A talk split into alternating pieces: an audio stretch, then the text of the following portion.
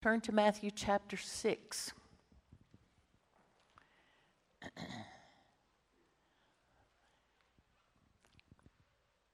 Remember that in Matthew, Jesus is presented as king.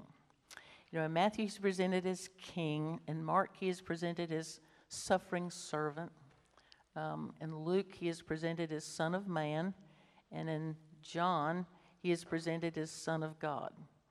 But in the Gospel of Matthew, we look at King Jesus. And so we've been working through the Sermon on the Mount as the church is in the process of trying to memorize the, ser- the Sermon on the Mount during this year. But here is the Sermon on the Mount in Matthew in chapters 5, 6, and 7. And so when Jesus is giving this sermon, you can kind of imagine it that all these people are gathered on the hillside and he is giving the standards of his kingdom. And he's doing that because the religious teaching of the day had so veered from God's standard. And so Jesus is presenting to them the standards of the kingdom of God in contrast to the religious standards of that day. Now, in that day, the scribes and Pharisees had pretty much established those standards and they had changed God's law, they had changed God's stuff, you know, to suit themselves and to make it something that they thought they could accomplish so that they were uh, drenched in self righteousness and in accomplishing something on their own, and they thought that God ought to be pleased with that. And so here comes Jesus showing them in this section how they are wrong. And of course, the goal of the Sermon on the Mount is to show us that we need a Savior. You know, it is the right thing when you read the Sermon on the Mount and you think, Lord, I can't do that, or I haven't done that. And so that's the right result. So, what do you do? You go to the Savior who is going to do that for us and who is going to put that in us. And so Jesus is dealing in these verses with religious activities. And he gives three illustrations. He was talk, he talked to them about their giving, their hypocrisy in giving. He talks to them about their hypocrisy in praying, and he talks to them about their hypocrisy in fasting. And so we've spent a good bit of time the last couple of weeks talking about hypocrisy, but he's challenging the hypocrisy of the scribes and Pharisees. And so remember that hypocrisy is not, let, me just say what it is it is pretending, it, it, is, it is doing religious things to impress people instead of God. Okay, that's what it is. Um, I had a conversation with a lady just yesterday who said, You know, am I being a hypocrite? And I said, No, you're being honest. You know, the question had to do with do I need to keep doing this Bible study even though I know that I'm having problems, okay, with depression? I said, No. Depression's not a sin. That's not it. So, what is hypocrisy? And I want you to understand this hypocrisy is when you put on a show to please people instead of God. And so that's what it is all the way through here. That word hypocrite has to do with our word for actor. It's when you're an actor on a spiritual stage. You put on a costume to be something that you're not, and it is for the purpose of impressing people instead of God. So Jesus is challenging in this passage and really in the whole sermon the hypocrisy of the scribes and Pharisees. And so what he's doing is he is teaching God's true standard. So he's correcting what they're thinking. And remember in the in the previous passages, he said, "You say this, that, and the other, but I say to you." So he's correcting it, and so that's that's still the attitude here when he's dealing with these religious activities, because Jesus is showing us, he's giving us a standard for the way a child of God really lives what he's looking for in the kingdom of God, what the kingdom of God is really like. And always we're going to say, oh, I can't do that. So what do we do? We're going to go to the Lord with it. We're going to take it to the Lord. So we today are in verse 9. But I want to back up. to where we were last week and go back to verse 5 when he starts talking to them about the, the hypocrisy in their praying. He says, And when you pray, you are not to be as the hypocrites. Now, what makes them hypocrites? Watch it. For they love to stand and pray in the synagogues and on the street corners in order to what? Be seen by men. Truly, I say to you, they have their reward in full. In other words, if that's what they want, that's what they've got, and that's all they're going to get. But you, when you pray, here's the contrast you go into your inner room, and when you have shut your door, pray to your Father who is in secret, and your Father who sees in secret will repay you. and when you are praying, do not use meaningless repetition as the Gentiles do, for they suppose that they will be heard for their many words. And then he says, Don't be like them. For your Father knows what you need before you ask Him. And then He says, Pray this way. Pray this way.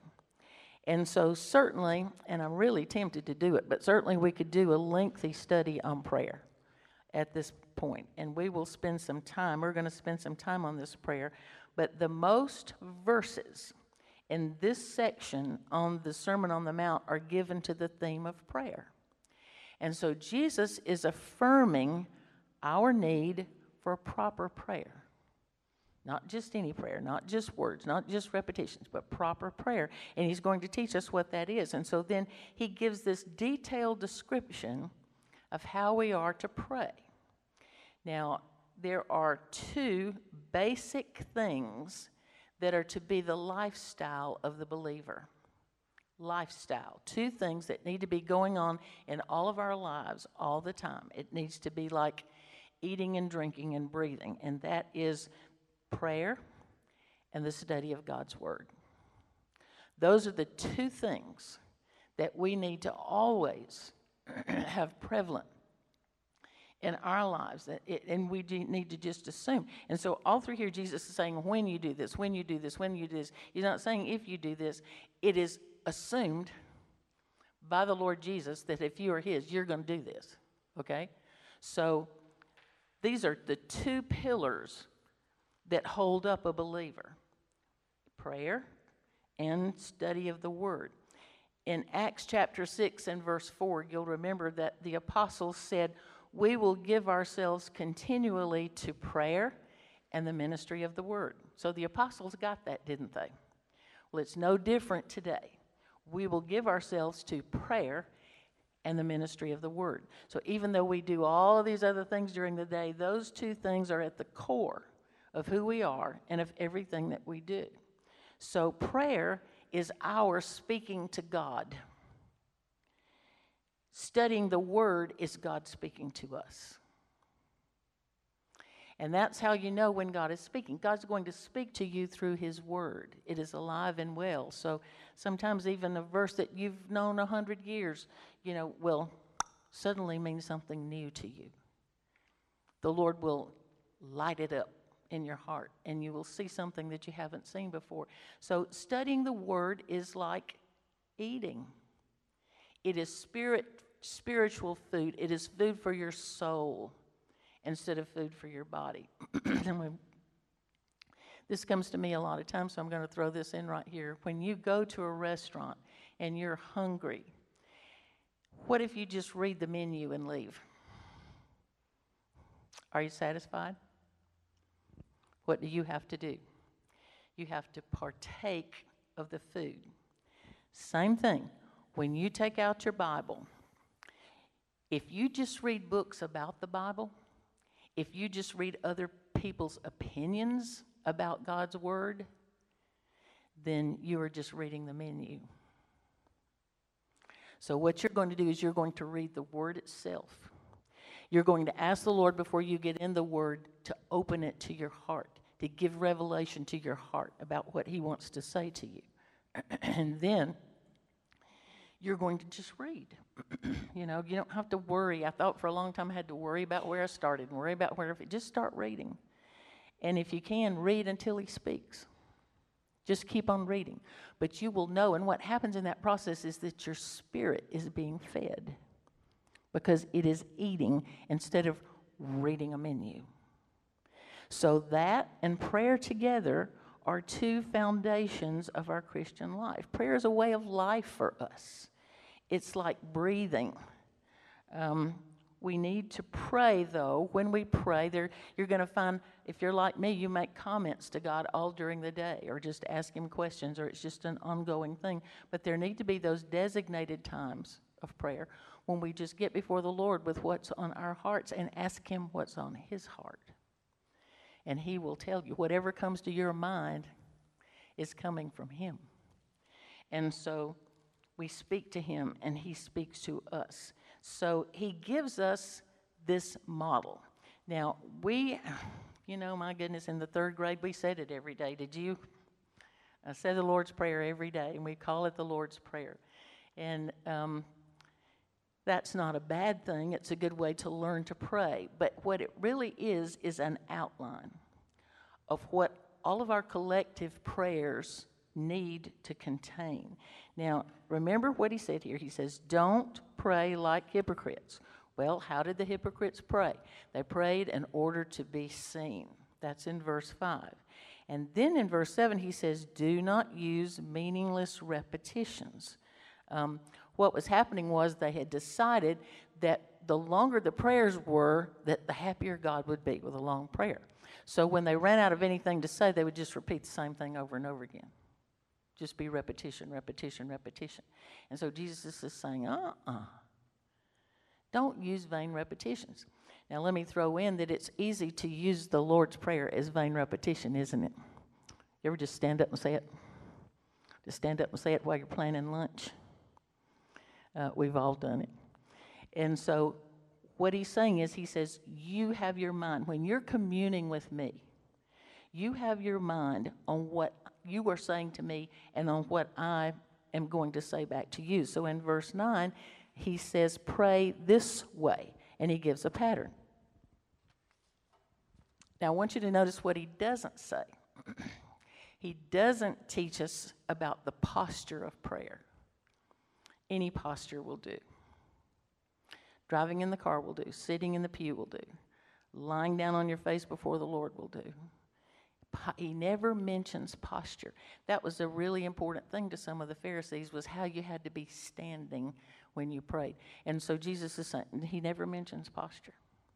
So he never tells us how to do that. Then he doesn't ever tell us where to pray.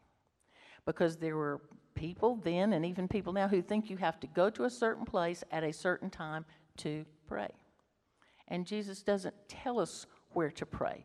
Uh, in the Bible, you know, I was, I was thinking through and I was reading about all of the places in the Bible people prayed.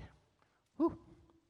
They prayed in battle, in a cave, in a closet, in a garden, on a mountainside, by a river, in the street, in bed, in a home inside the belly of a fish, I believe I would have been doing a little bit of it right there too myself. What about you?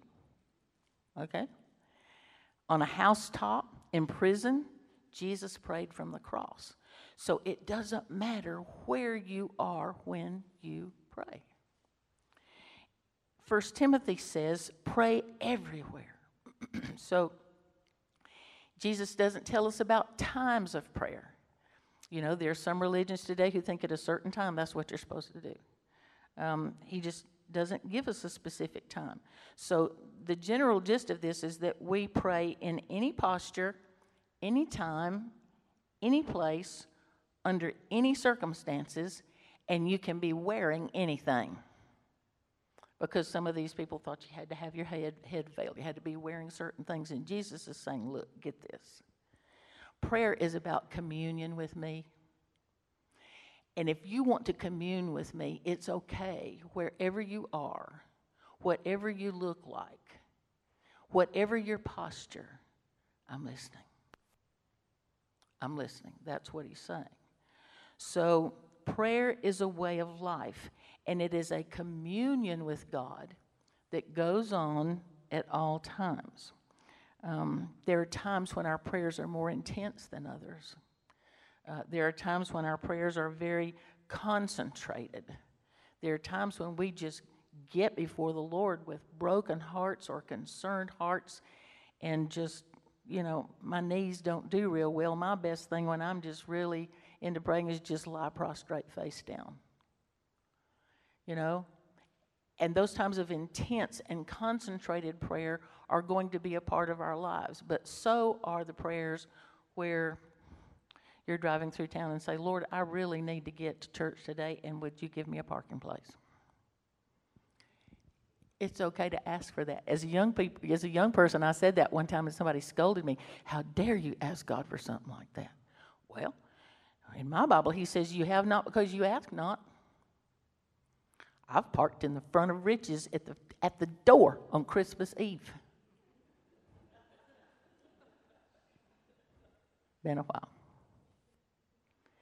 But he says, Ask me. I'm a part of who you are. I'm a part of everything that you're doing. I want to be involved. Just like you with your children, your grandchildren. You want to be involved in everything that they're doing. You want to know it. You want to be a part of it. That's who God is to you. And he is involved in that way. So there are times when there is very focused, intense prayer. There are times when it's just constant communion. But the Lord's Prayer, that as we call it, is not so much a prayer to be prayed as it is a model for praying. So Jesus begins with after this manner. Um, translations are different, but, but right there's what he says. What he literally says is, along these lines, pray. So he never really says in the original language, you need to pray this prayer word for word. He never says that. He says, you, you pray along these lines. And so, what this is is a skeleton, it's a skeleton outline for prayer. And we're only going to take the first phrase this morning, and we'll follow it up with some more things. But he begins with what? Our Father who art in heaven. And so, what he does right off, what we do right off, is put God in his place. Put him in his place. This is an affirming of a wonderful intimacy with God. Now, a lot of people have to think about that because a lot of people didn't have good earthly fathers. Many, many years ago, and I think I've shared this with some of you before, but many years ago when I was teaching a Sunday school class, a lady stopped the class and said, it really bothers me when you call God Father. And I said, Why? And she said before the whole class, My father deserted me when I was five years old. And so it's so easy to try to get a picture of the fatherhood of God from what our experience was with the earth, our earthly fathers. But it really ought to be the other way around. We want to get a picture of who God is as Father and hold it up to what an earthly father ought to be. And so, this concept of God as Father is an intimacy with God, it is a perfect father child relationship. Um, God is our personal Father, God is a good, good Father. He doesn't respond according to his mood. He doesn't respond according to whether he's had a good day or a bad day. He doesn't respond in anger. He responds as a God who is loving and merciful and kind and good and involved in everything with every part of the lives of his children. So there's a huge, huge dimension of meaning in this first phrase Our Father who art in heaven. Think about what it does for a minute. He is our Father, and He is in heaven. Now, that settles issues of fear and hope and loneliness, because what did Jesus say? Lo, I am with you every now and then. Is that what it says? You say, Lo, I am with you when you've been doing good, when you've had a good day. Is that what he says? No. He says, Lo, I am with you, you say it, always, even to the end of the world. Lo, I am with you always. There's also um, a verse in Scripture, and I think about it sometimes because um, Callie has a song about it, but it says, um, There is a friend who sticketh closer than a brother. And in this CD she's got, these children are singing the song, and this child interrupts the song and says, Stinketh? No, sticketh. There is a friend who sticketh closer than a brother. That is your Father God. That's who He is. And so it places us, when we say our, our Father, it places us in a family. places us in a family of God's children, which is a kingdom. And so uh, it places us in a community of faith because I don't pray with my Father. I say, What?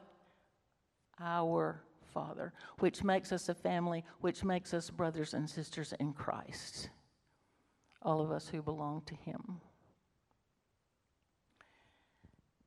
It also establishes expectation and need for obedience. My dad expected me to mind him. Did you have one like that? God's position is one where He expects obedience. Perfection? No. But that kind of relationship. And once we learn that what He wants us to do is good and right and productive for us, then He expects us to obey. So the very fact that He is Father establishes that expectation for obedience, but it also provides infinite heavenly resources infinite heavenly resources. I remember one time, I think I was in college, that I had this thought um, when I go home, we'd go out to eat a lot. And you know, all this business about taking your purse and not taking your purse and taking your purse. And I remember thinking, I'm with my daddy, I don't have to take my purse. Well, that's the way we are with God. He's going to give you things to hold that you're responsible for, but wherever you go, you've got Him. And He is there to provide and to meet that need. And so, heavenly resources, He says, Look, child, everything I have is available to you. Here it is. There are boundaries and stipulations under which you can come and get it. But they're yours, and He's overseeing it. So, our prayers, all of our prayers, are controlled by our recognition, first of all, that God is our Father. And that changes everything when we get ready to go to Him and ask for something. It's one thing to go to Him and ask Him for things as He is our Father, as compared to if somebody that we don't know very well. Before we move on through the outline of the prayer, I want us to talk for just the few minutes that we have left about the power of prayer. And we're going to spend some time talking about this as we go through the, through the model, but I, I wanted to mention this this morning. The Bible teaches us the power of prayer. Um, prayer makes a difference, prayer is effective. And even when we are praying for something we don't get, then the Lord is going to use those prayers and all of those circumstances in ways that we never imagined. He is not going to waste sorrows. But what he's looking for is for us to partner with him, to continue to commune with him, to watch him, to see what it is he's trying to accomplish. Because we have a temporal perspective, God has an eternal perspective. And most of what God is doing, He will never fail, is going to accomplish an eternal goal. Something that will make a difference forever, not something that will just make a difference here. So prayer is effective and it makes a difference. I was really tempted, and it would take weeks, so I won't do it. But I was looking back through at the effectiveness of prayer in Scripture. One of the incredible things to do is to go back, Old Testament included, and read prayers that people prayed that God answered and how they were effective. Okay? So there's this huge record, and I jotted down some of them. Jacob wrestled and prayed and prevailed with Christ. You remember that story? Uh, Asa prayed, and victory was won. Joshua prayed, and Achan was discovered. Jehoshaphat prayed, and God turned the enemies away. Isaiah and Hezekiah prayed, and in 12 hours, 185,000 Assyrians were slain. Nehemiah prayed, and the king's heart was softened. Elijah prayed. Three years of drought, then what? Pouring rain. Elisha prayed, and a child was raised from the dead. Believers prayed, and Peter was released from jail. And so we could go on and on and on and on. So God is there and God is involved. And so your thought maybe, well, all those people were prophets, those, all those people were in the Bible. James throws in this little scripture that says Elijah was a man of like passions as we are. And so the scripture also tells us that the effectual, fervent prayer of a righteous man availeth much. Now, what we're going to see as we go through this model prayer is that prayer is not about pounding God for what we want. Because we're going to get to our Father who art in heaven, hallowed be thy name, thy kingdom come, thy what? Will be done. So, how do I have that relationship with the Lord where I know him and I've got that communion with him and I buy into what it is he is doing for an eternal purpose? How do I do that? And so he says, I'm going to give that to you. I'm going to give you that ability. I'm going to give you that power to do that. So you just watch me, take my hand, go with me, walk with me in these next steps, and watch what I do. We don't like it. But it's his promise because he is a good, good